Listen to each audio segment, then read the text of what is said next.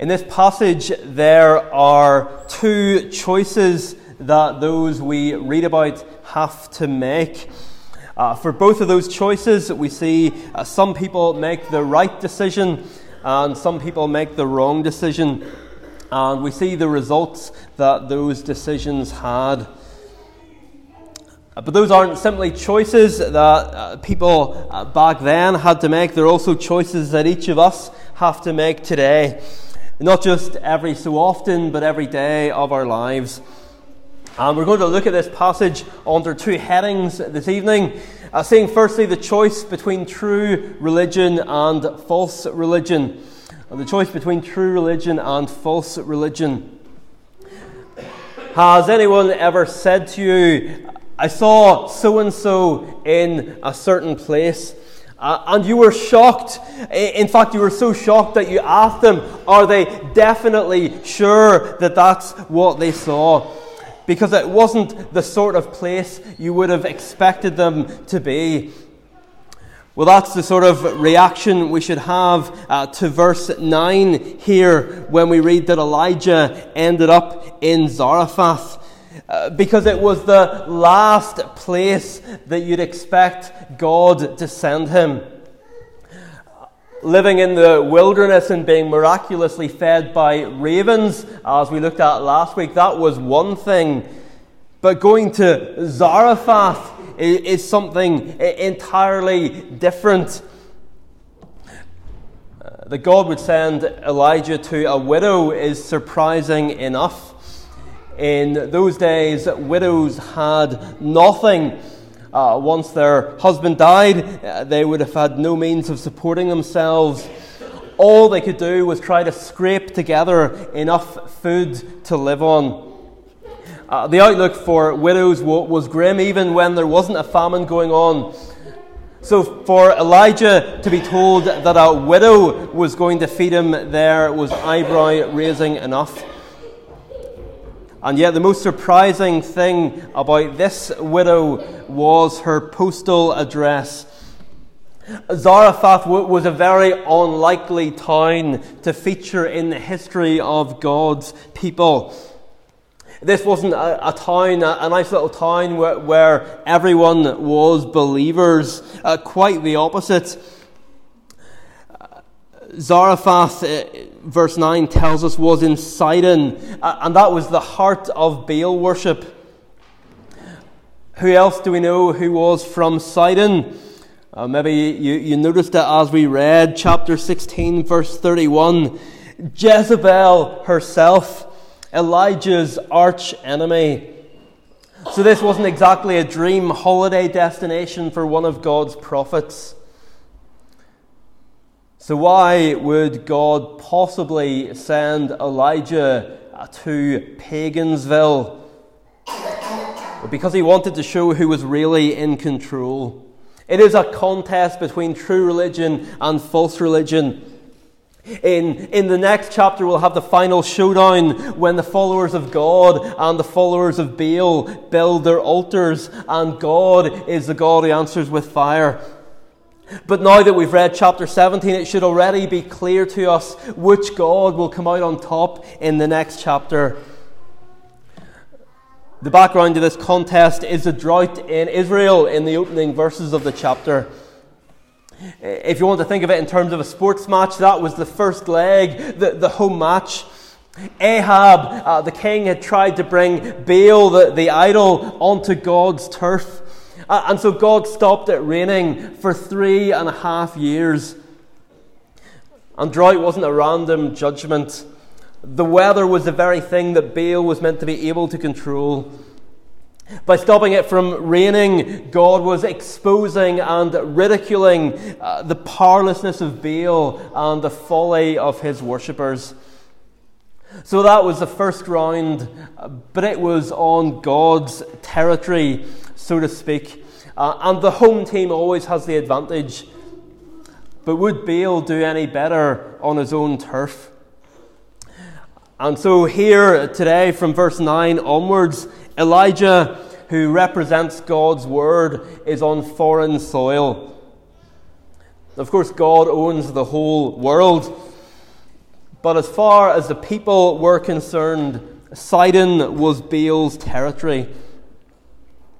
Here, Baal should have been at his strongest. But just as Baal had been shown uh, to be completely powerless in God's territory, here in Baal's own backyard, it, it's the same. He's powerless. The Lord is all powerful. Uh, Baal, who was meant to be able to pro- provide growth, uh, does nothing. Baal cannot provide for this widow, while the Lord miraculously keeps her flour and oil going. And there's a clear message for those back home in Israel. If Jezebel's God has no power in his homeland to provide for his people, then he can hardly be a God who is worthy of worship in Israel. And look at the contrast on the personal level. Uh, because the Bible doesn't just tell us the, the, the big uh, sort of macro level stuff, it tells us how this affects individuals. We have a, a, woman here, a widow, who has been trusting in Baal. In, in verse 12, she, she talks to Elijah about the Lord, your God. She didn't trust in Elijah's God. Not yet, anyway. But look where trusting in Baal had got her. Uh, the second half of verse 12 must be one of the most hopeless statements in the Bible. I have nothing baked, only a handful of flour in a jar and a little oil in a jug. And now I am gathering a couple of sticks that I may go in and prepare it for myself and my son, that we may eat it and die. False religion offers no hope, it is deadly. Here it has left this widow in despair and on the point of death. But then the Lord shows up he saves her physically by providing food for her. Uh, there was famine all around, but every day when she opened her cupboard, she still had flour and oil left. And the Lord also saves her spiritually. This Gentile woman became one of God's people. True religion, uh, true faith in the true God brings life and salvation. And it does the same today. So, what about us? Uh, back in her day, true religion looked like trusting in the Lord. False religion looked like trusting in this, this idol Baal. What might false religion look like today? Well, one way is being sucked into the atheism of our culture, uh, because in many ways, atheism is a religion.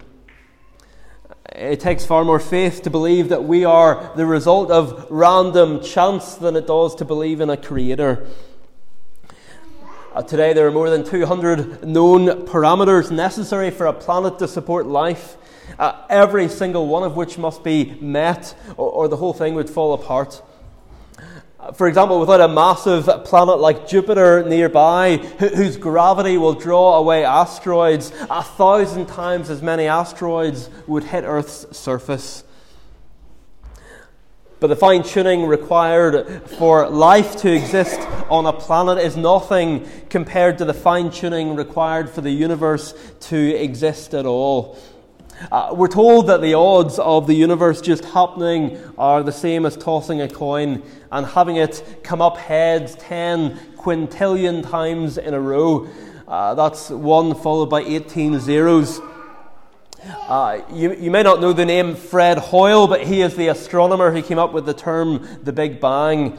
And he said that his atheism was greatly shaken uh, uh, at developments like that. He, he wrote that a common sense interpretation of the facts suggests that a super, a super intellect has monkeyed with the physics as well as the chemistry and biology in other words, he's saying that it's almost beyond question that there is someone behind the physics, chemistry, and biology. And yet, people will, will say uh, that they'll believe in the Big Bang because it lets them live for themselves. It lets them even sacrifice their own children uh, for the sake of their own self fulfillment. And that religion promises much. It promises people the ability to throw off the shackles they feel that God wants to put on them. Baal worship, it, it promised rain and fertility, but it couldn't provide it. Turning away from God can seem to promise much as well. No rules, no restrictions, just pleasure, just doing whatever you want. But in the long run, it will only provide misery and hopelessness. It can't provide any meaning for your existence or give you any purpose in this world. And some of you have realized that in recent years. Perhaps others are beginning to realize that. What, what our world offers, it promises much, but it, it can't provide. Another deadly false religion is outward respectability, in which you get to heaven by turning up to church every week, paying in your money, by being respected, uh, perhaps even reading your Bible and praying. Uh, and that false religion, it promises peace with God. Tick all these boxes and you can have peace with God. But, but it can't provide it because if us doing anything uh, could provide peace with God, there would have been no need for Jesus to come.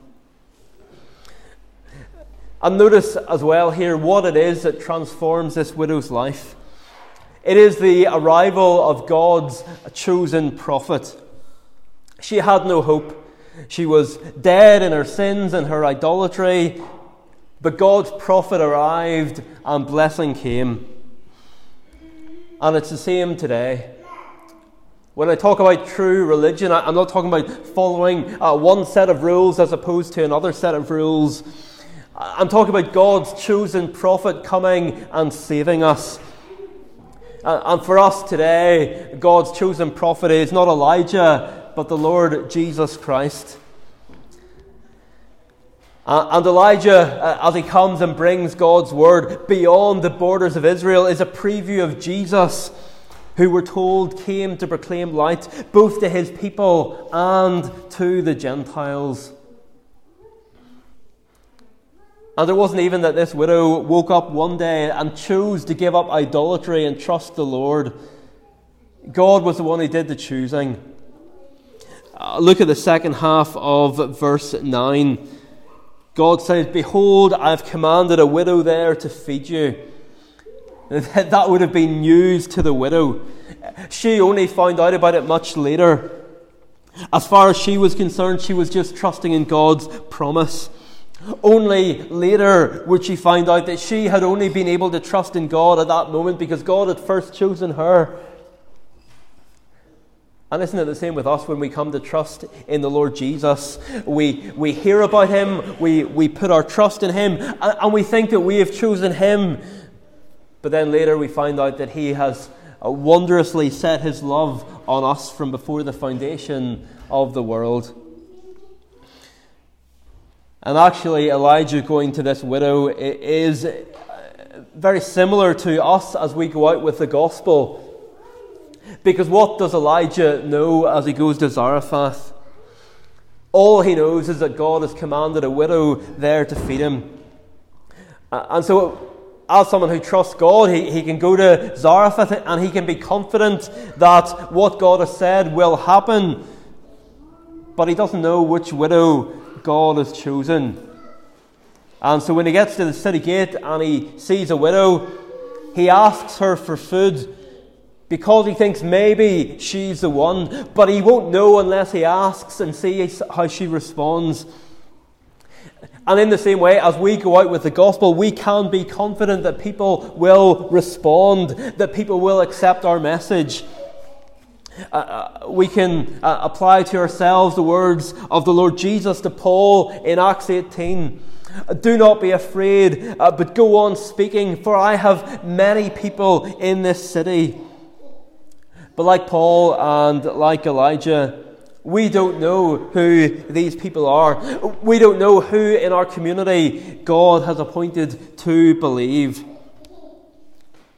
So, what are we to do? Are, are we to, to look around uh, and see who we think fits the criteria? Well, well, really, anyone who is lost fits the criteria. Anyone who doesn't know Jesus and so our task is simply to go out with the gospel, speak to them about Jesus, and those who God has chosen to believe will respond. The fact that we don't know who will respond uh, doesn't mean we do nothing. We go out and we share our message, and those who God has chosen will respond. His sheep will hear His voice. And perhaps uh, you tonight are starting to hear uh, something more than just the voice of the preacher, but the voice of God Himself. And if so, that is because God Himself has chosen you and is at work in you. So the first choice is between true religion and false religion, uh, between empty idols and trusting in uh, God's prophet. Uh, but the second choice we see here is between accepting or rejecting God's word. Between accepting or rejecting God's word. Have you ever been talking to someone when completely unintentionally you hit a nerve? You, you innocently mention something which, which you think nothing of, which, which doesn't seem a big deal to you, and they fly off the handle. And you think, well, okay, obviously there's something deeper going on here. Uh, well, we might feel like that when we read Luke chapter 4. Uh, because 850 years after this event, uh, Jesus mentions the widow of Zarephath and the congregation in his home church try to throw him off a cliff. Now, obviously, Jesus knew what he was saying, but maybe we're left saying, why such a strong reaction? It's not as if Jesus goes out and quotes from some book that, that's not part of the Bible. This is a Bible story that they knew, and yet Jesus quotes it and they're ready to kill him.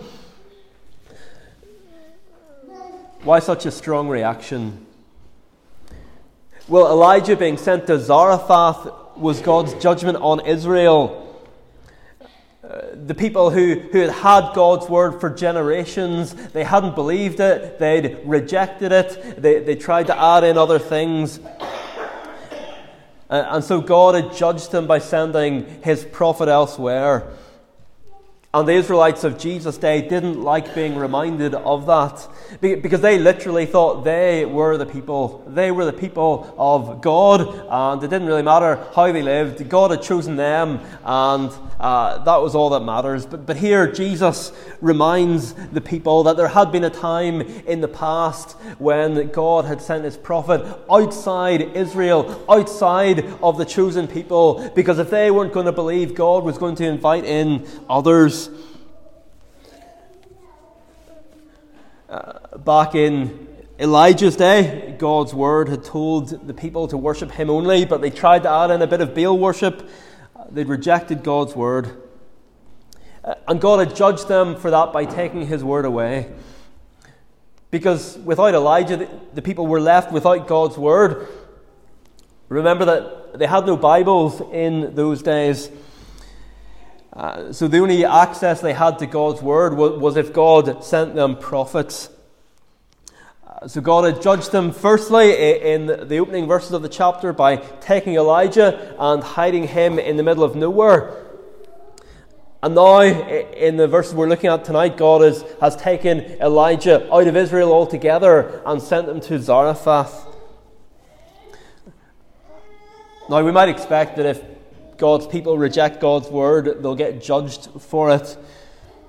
But what do you think of when you think of God's judgment? We tend to think of judgment more in terms of lightning strikes or, or someone getting struck down with some illness or, or even death, uh, spectacular things like that. But often God's judgment starts with Him taking away good things from us. If we don't appreciate them or use them, He'll take them away. And other than Himself, there is nothing greater that God can take from us than His Word. We see that in the book of Amos. Uh, through Amos, God was telling His people about a coming day of judgment. And part of that judgment would be God taking His Word away.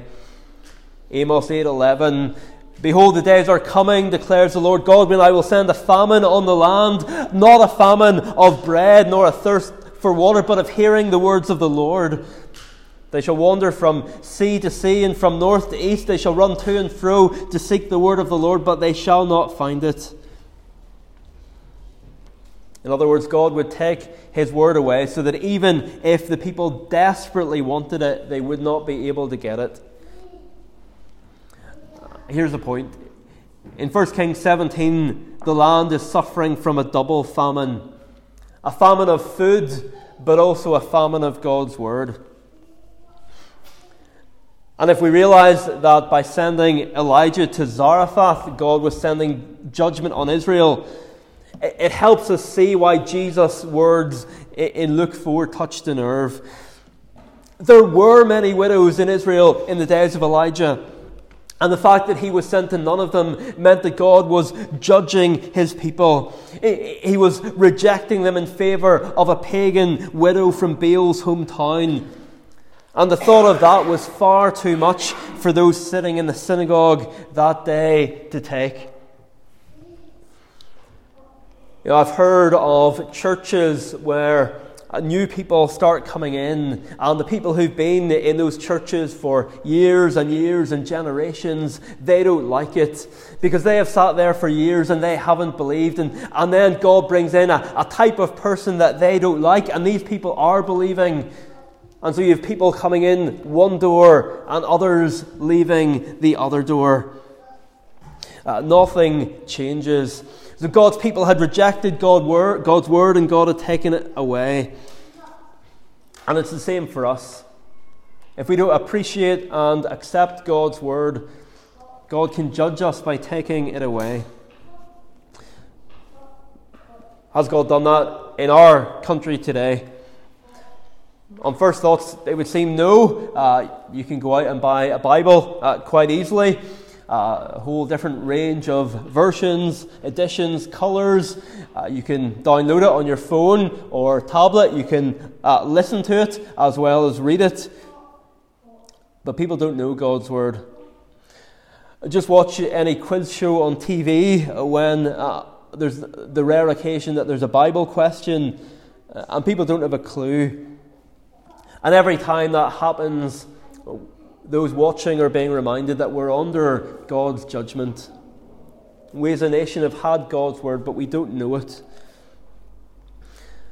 what about churches?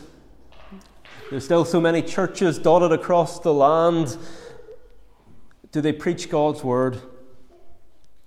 Well, many do, and we're thankful for that. Uh, but many also don't. And perhaps in uh, some of those churches there have been uh, faithful ministries for years. The people have, people have ignored it, and God has judged them by removing those who would tell them the truth. So God can judge nations, He can judge communities, He can judge us like this on a personal level as well.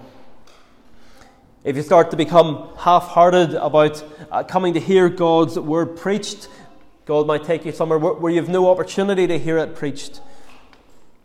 Uh, or perhaps more likely, if you continually have no place for the Bible in your life, God may take away your desire for it. Uh, and you'll be surrounded by water but die of thirst.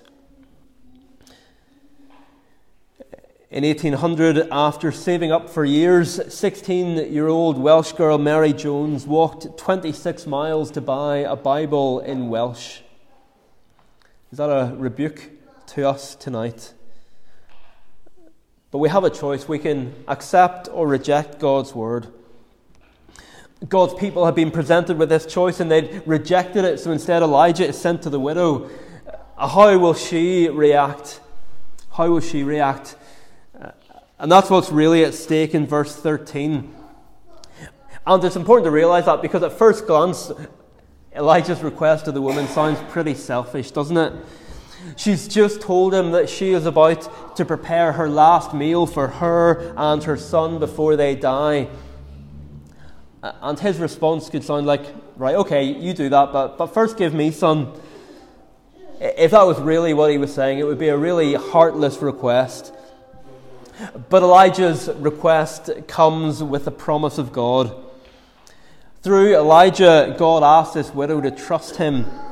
He asked her to believe that the jar of flour and the jug of oil won't run out until the day he sends rain.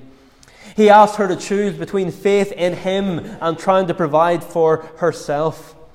And she chooses to trust in him. But imagine she hadn't.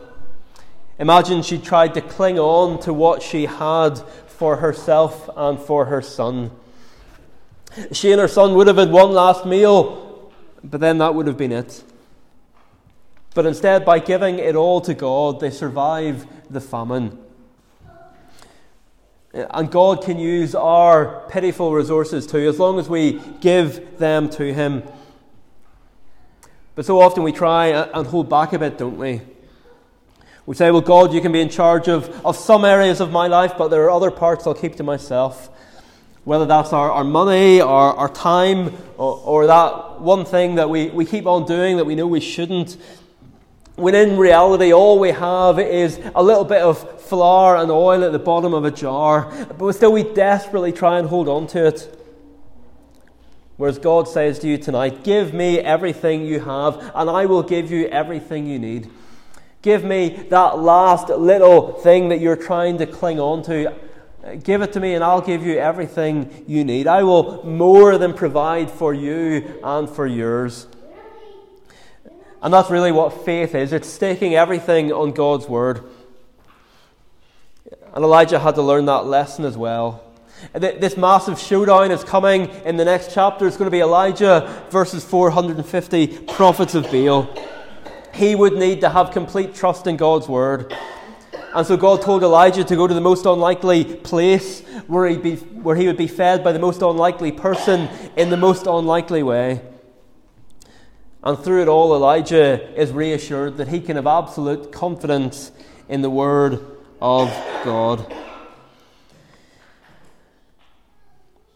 If he hadn't been able to trust God in this chapter, he wouldn't have been able to trust God in the next. And by God's grace, this, this widow trusted his word rather than relying on herself. And it brought blessing to her and it brought blessing to her son. And eight centuries later, in his first sermon in his hometown, the Lord Jesus spoke to the people not about King Ahab, but about the widow of Zarephath. This single mum who trusted in him. So there are the two choices set before our nation today, set before each of us, between true or false religion and between accepting or rejecting God's word. Elijah would challenge the people in the next chapter How long will you go on limping between two different opinions? If the Lord is God, follow him, but if Baal, then follow him. May God help us to choose and keep choosing the right answers to these questions. Amen. Well, let's close by singing a psalm which talks about God judging his people by removing his prophets. Exactly what we've just seen. It's Psalm 74. Psalm 74, verses 8 to 11, page 163, tune 147. Uh, so, page the page number down at the bottom, page 163, it's Psalm 74, verses 8 to 11. Verse 8 There are not any prophets left. We look for signs in vain, and none among us knows how long this silence will remain. It is a silent nation at this point because there are no prophets, and that is God's judgment. And yet, the point of that judgment was to bring the people back to God. It was to wake them up to the seriousness of their situation. And so we, we, will close by singing from verse 11 And yet, from times of old, O God, you've been a king to me. And in the last two lines of verse 11, as much of as the Jews of Jesus' day didn't like the salvation, uh, didn't like didn't like it, uh, this salvation of God goes out to all the earth for all to see. So, Psalm 74, tune 147, uh, verses 8 to 11. If you're able, we'll stand as we sing.